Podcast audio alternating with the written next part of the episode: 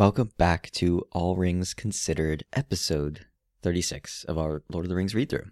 Uh, this is book four, chapter three The Black Gate is Closed. Event wise, this is not a particularly long chapter, actually. Frodo, Sam, and Gollum have made it to the Black Gate of Mordor, which is the sort of main regular entrance into Sauron's land. And it's guarded by a zillion monsters and orcs, and they realize "Oh, we can't really do, go in that way but I guess we don't have a choice. But Gollum insists, no, no, no, there's another way. I can take you to it if we go down south to Minas Morgul, which used to be a Gondor city but has been captured by Mordor long, long ago. It's turned into like this horrible place, horrible place, excuse me. There's a long winding staircase that goes up into the mountains. It goes to a secret tunnel that we can use to get in. Uh, that tunnel is called Cirith Ungol. Sam is kind of against it because he doesn't trust Gollum, but Frodo agrees, and that's where the chapter ends. Right. Yeah, there really wasn't. This is a very short chapter. Yeah. Um, we had a couple of It's- those in in the beginning of book one. But you um, notice it's one of those chapters we've talked before about Tolkien structure being you have a chapter where people are moving, and you have chapters where people stop, and there's exposition Mhm. about like plans and what to do. And he gets this set up, and then he has this moving again. This is book four's first stop and talk about the plan chapter. Right. Right? Oh, yeah, yeah. They just all sit around and talk for the whole time, for the most part, about what to do. Yeah. And event wise, there are a couple things that they see. Um, they Yes. see men coming into Mordor, armies of men Mm-hmm. being brought into Mordor, and then they also see the ring wraiths uh, flying in the sky. Yeah. Who have been sort of a regular presence by this point uh, throughout book three and four, actually. Right. So always appearing in the sky, never directly interacting with our protagonist, whether that was in book three or four. One thing I like about this chapter is there's um, a good sense of the f- the horror of Mordor. I think it's really unlike anything else in Tolkien's legendarium to this point. If you had been reading in publication order, so if The Hobbit, Fellowship of the Ring, now you're into Two Towers. This is just it's terrifying. It's creepy. This the, the Dark Lord's homeland and having to sneak into that or figure find a way to sneak into it. It's I don't know. It gives me a really cool, distinct vibe that's not quite like anything else. You know, like Moria is horrible. Moria is horrible. The Barrow Wights are horrible. Whatever, but it's not quite the same. There's something really intense about this stuff. Tolkien does a great job with that. Yeah, and especially in Moria, I, I feel like there's this this very different sense of emptiness. I mean, actually, I think that the dark is described as being kind of thick, but I, I just personally, from reading it, I get this sense of the unknown, and Right. being afraid for the unknown is a very different feeling from like a very almost disgusting horror in front of you. Yeah.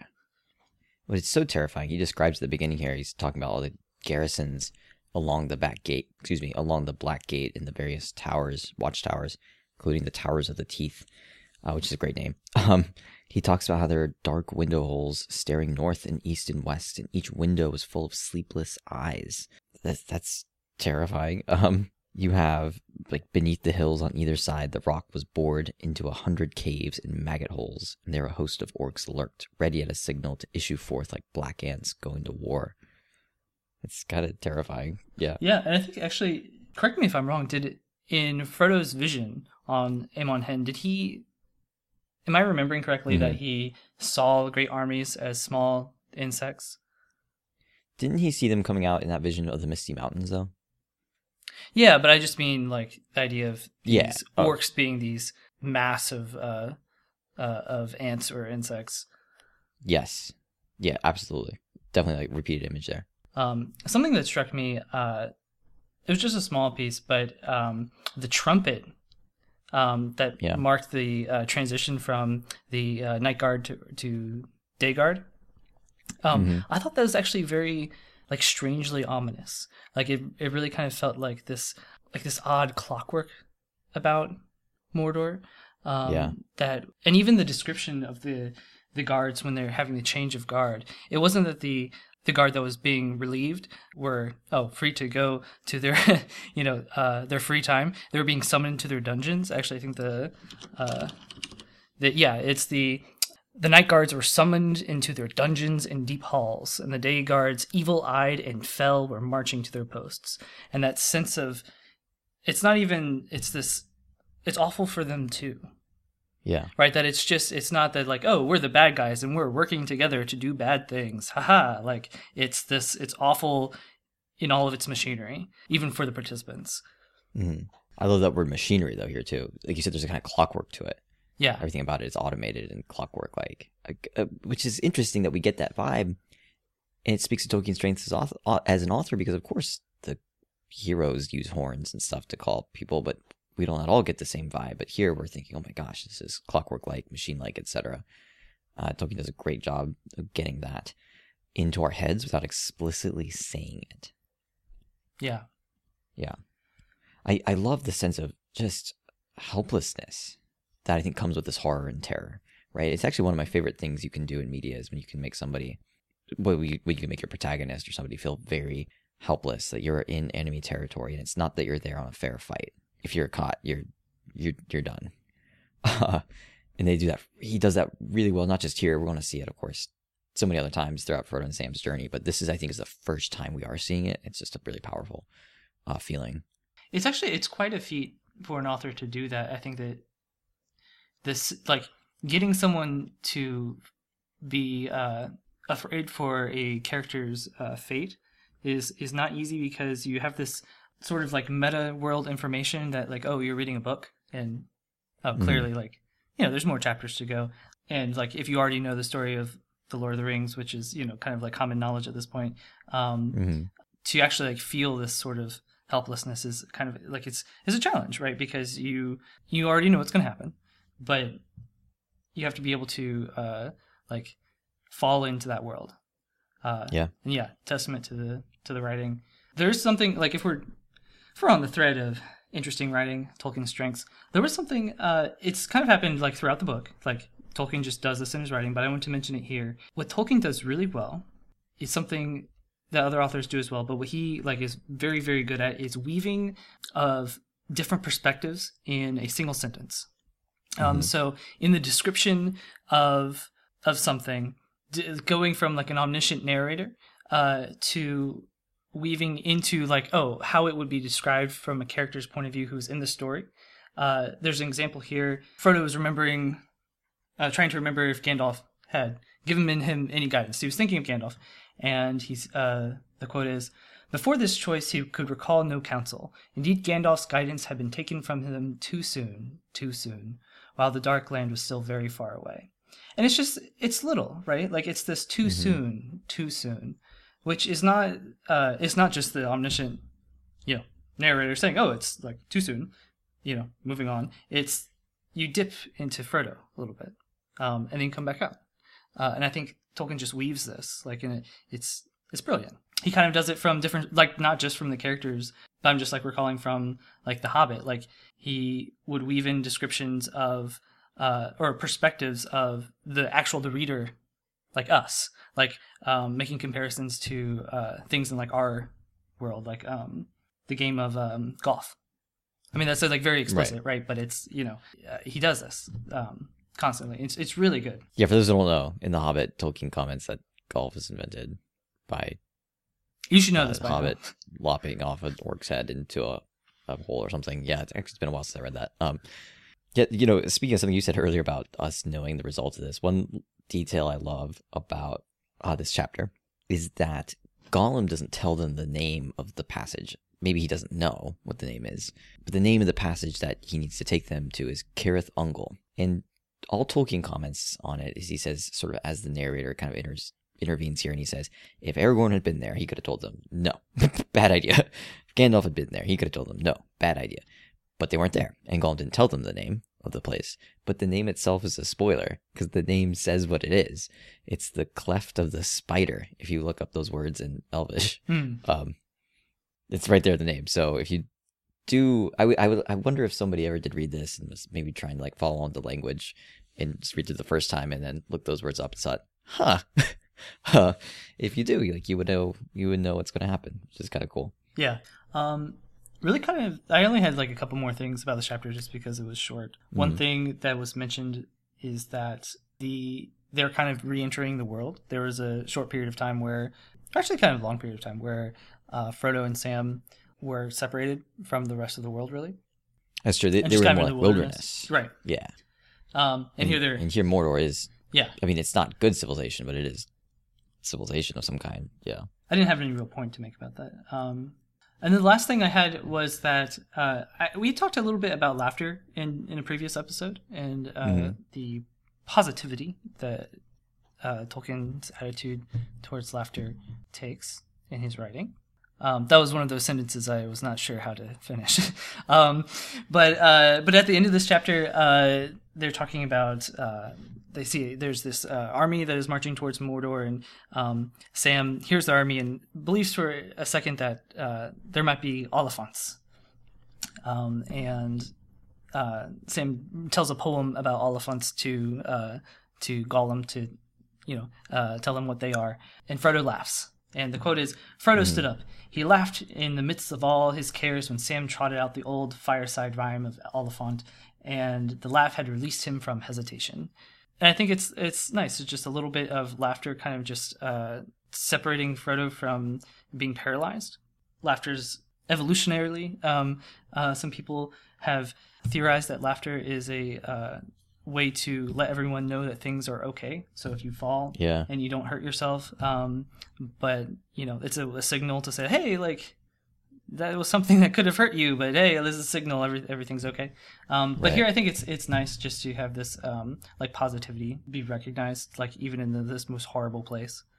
hmm Well, one thing, final thing I wanted to say about the chapter is tough to say. And I don't know if I'm going to say it the right way. But the reality is, this chapter, I think, brings to us one of the more problematic aspects of the book. And it's a very small part of the book, but it does reflect who wrote it. It reflects when he wrote it. And that is the inescapable fact that these evil men that are marching to Mordor have dark skin and black hair and are clearly meant to have borrowed sort of imagery of either northern Africa or sub-Saharan Africa or something like this. And I I don't think that's defensible. I'm not I'm not here to defend it. Uh, I'm pointing it out. I think it is a small part of the book. It, it's not an overarching. I mean, it doesn't have a bearing, I guess, on the overarching plot necessarily, but it is there. It is problematic. I would certainly hope that any book like this written now would not have that kind of imagery. We know why it's here, um, because we know that Tolkien, his background, he's an upper middle class white person from England from first half of the 20th century. He would not really have thought anything of that imagery being used in like negative con- negative ways. And so he just could do that. Did do it. I don't mean to suggest like he couldn't have known better, but that's just the reality. These things used to be much, much more pervasive and common. Part of it, part of it's his own circumstances and stuff, and that just is what it is. Like I, I don't really have anything more to say on that matter, but part of it is reflecting how he's trying to draw out and use medieval worldviews here, and so Rohan kind of seems to represent these sort of medieval Northern Europe societies in a lot of ways, and Gondor seems to represent the medieval Mediterranean world in a lot of ways, the Byzantine Empire and stuff. And it uses their imagery. Like this is what they would have kind of thought and perceived um, as like the enemies, be people from Carthage. Middle East or North Africa or something like this. And and there is a trend in medieval literature of people seeing like dark skin as like a bad thing, like it's associated often with like Islam, and who to them were who to the people of the ancient sorry not the ancient but the medieval Christian Mediterranean were um were pagans, right? So they were therefore bad. It, it is striking. Tolkien does keep it consistent within that like view, that medieval kind of worldview right he doesn't like talk about these men being different races like the medieval world would not have had a concept of race like racial theory or anything like this and so tolkien keeps it within that worldview which is again problematic i'm not defending it i'm just pointing out that it's here and it's a small part but Yeah, Yeah, I like. I think we don't need to like. We could derail this and talk about this for a very long time. Um, I will say that, but I think there's a trope here of an an army coming from outside of your known world from your map. That every culture, all the way around the world, like there, this has happened everywhere. Like there's off the sides of your map, but beyond your unknown, and there's a rival group of people who have an army and are a threat. Yeah, Yeah, and and but I think thi- like I think it can be both those things at the Yeah. same time. Like I, I don't think there's one explanation for this. There there never is. There's always multiple factors playing into it. Yeah, I certainly agree with that. I, I think I, I certainly agree with that. There doesn't have to be a switch, good, bad, and worth looking into. Like you were discussing the uh, way in which uh, medieval writers will often portray um, non Christian nations. Right. Right. Yeah, I mean, the medieval authors would do things like I mean, there are medieval narratives of of Muslims converting to Christianity and their skin as a result lightning. Like that, that's the kind of connection they would make, um, which is That is pretty Yeah. terrible. um, on that note, on uh, that note, so yeah, a bit of a downer note. That's all right. Yeah. No, no, no. It's it's hey, it's worth it's worth mentioning. It I, is. I don't think there's much more for all the. I don't think there's much more to say about it. It it only comes up very briefly in a couple of these chapters. So well, uh, Charlie, did you have a favorite line from "The Black Gate is Closed"? yeah, I, I really like the line that where Frodo talks about um, Frodo talks about and he says or he thinks to himself, here he was a little halfling from the Shire, a simple hobbit of the quiet countryside, expected to find a way where the great ones could not go or dared not go. And I just I love that. That's that's Lord of the Rings right there, right? In so many ways, the classic image Right. of the great. It's the great heroes, the ones who are have the bloodline or the magic powers, aren't actually the heroes. The, these people are the real heroes. Like the common people are true heroes. So it's nice to get a reminder of that. Charlie, I I'm gonna go tit for tat with you here. I've got another classic Lord of the Rings themed line. Um, Nice. Frodo speaking. Smeagol, he said, "I will trust you once more. Indeed, it seems that I must do so, and that it is my fate to receive help from you, or I at least look for it, and your fate to help me, whom you long pursued with evil purpose." It's a good one. Heck of a book. Heck of a book. Um, Good chapter title here too. I like this Yeah. chapter title a lot, by the way. This is a strong one. Eight out of ten, I think. I'd give it Black Gate is closed. That's cool. Cool ominous imagery and stuff. Love it. Yeah. So to that end, uh, we are done with this chapter. Then let's talk about we got we got a lot of reader submitted questions and thoughts and comments. got some and fan stuff. mail, and some hate mail. Yes, we got a lot. Uh, Which ones do we want to do? Do we want to do just one this episode? We can do another one later. Uh, I was thinking we could just pick some. Um, I've got one that I have an answer to. So here's a question from a concerned reader. The hobbits mention that the trees in the forest near the Shire were once said to move by themselves. Is this where the Entwives went that Treebeard, Treebeard longs for? Thank you for the question, reader or listener. Uh, no. There it is. um, so sorry. Uh, yes, uh, I actually uh, no, I I don't think so. Um, there are a couple of reasons for this. One is that actually I think Tolkien uh, conceived. Well, uh, here you go. So this this there's a couple of dubious like things here. One, Tolkien conceived of the Ents after I think the part was written that um, about the trees in the uh, hob, uh, uh, in the Shire moving. But one thing is that uh, uh, Ents don't aren't exactly trees, right? And I think they they don't really they don't look so much like trees. More that they look more like giants. Um, yeah. and I think in the case where they, they were moving and not staying still, if the Entwives were on a uh, like a a march, uh, they would not have looked or appeared to be trees. But I do think actually I really like this question uh, because uh, it kind of is this expression of a desire for them to be found, um, Yeah. which that longing I think is tragic um, because I think the it's just the case that the at least from my reading, the Ents and the Entwives are never reunited, uh, and it's very sad. But I think the sadness is on purpose. Um, Yes. and it's okay. It's Like it's something to deal with. it's telling if you follow any kind of Tolkien message board or subreddit or something online, you know, probably once a month someone posts asking about the Entwives. It's a very powerful, resonant thing that a lot of people have questions about and think about. So you're absolutely right there. I I also agree that Ents don't really look like trees. I think the I think this is where like some Peter Jackson movie imagery has kind of seeped into our consciousness sometimes and doesn't actually line up with the text. Um, the Huorns, though, are actually moving trees, and I really think all what Tolkien's going for there is that the true, pure ancient forests would have been alive in a way, like the Huorns are kind of alive, and they're coming from Fangorn, which is old and ancient and stuff, right? And there's this pocket of ancientness with the old forest near the Shire, and he's just trying to give like agency to the ancient nature that's out there and that has been sort of gradually removed over the uh, millennia. So yeah, it would probably not be that wise. But what's no, what's another question we can take?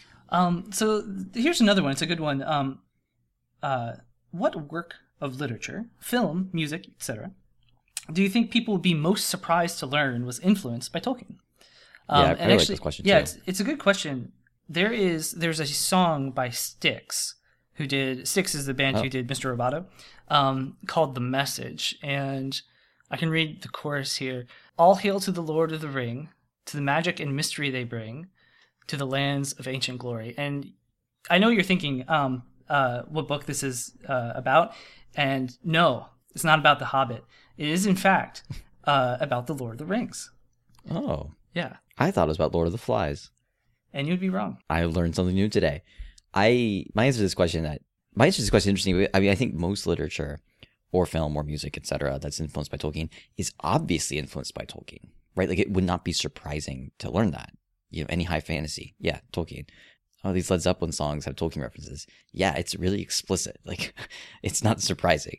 Um, so when I thought about what's surprising, I could only kind of come up with two things. So there's a Stephen King book called The Stand, which is set in this post-apocalyptic United States, um, that is influenced by Lord of the Rings, and apparently it was born out of Stephen King's desire to write a Lord of the Rings style narrative and set it in the modern United States. So that might be surprising. That's kind of curious to me to think of Stephen King. Uh, yeah, that is taking some influence from this. That's surprising because it's not high fantasy, right? It's a different genre of things. So that's really cool. But the question actually just asks influenced by Tolkien, not by the Lord of the Rings.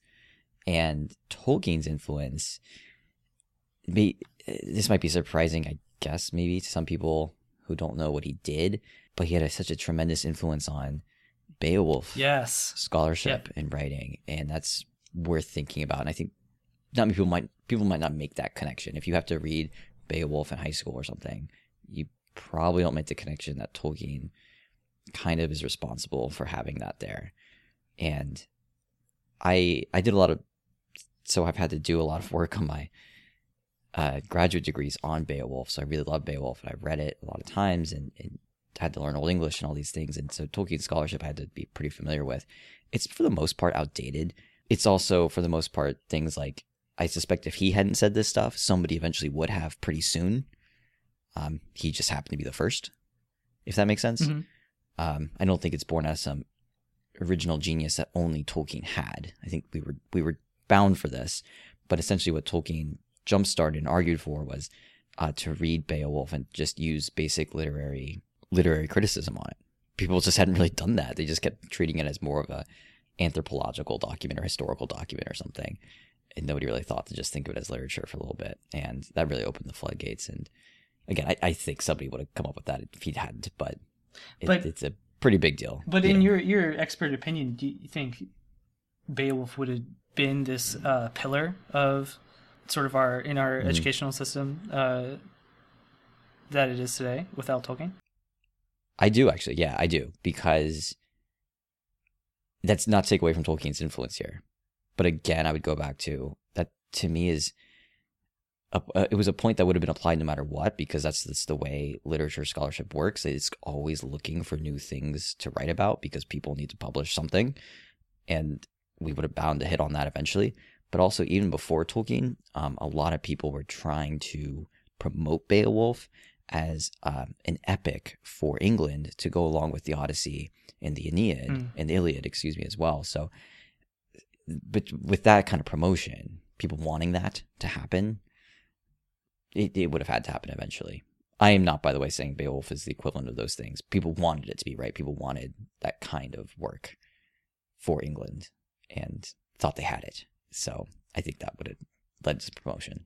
I don't necessarily think it is that kind of work. It's its own entity, but yeah. Well, all right. Uh, thank you, readers, for your questions. By the way, thank you, listeners. You keep calling them readers, but you know none of them are reading this podcast. Well, all well, all right. Uh, thank you, listeners, for your questions. Feel free to send us some more. Yeah, please. Again, email address is arclotr at gmail.com. Okay, so next week, uh, book four, chapter four of Herbs and Stewed Rabbit. Join us then.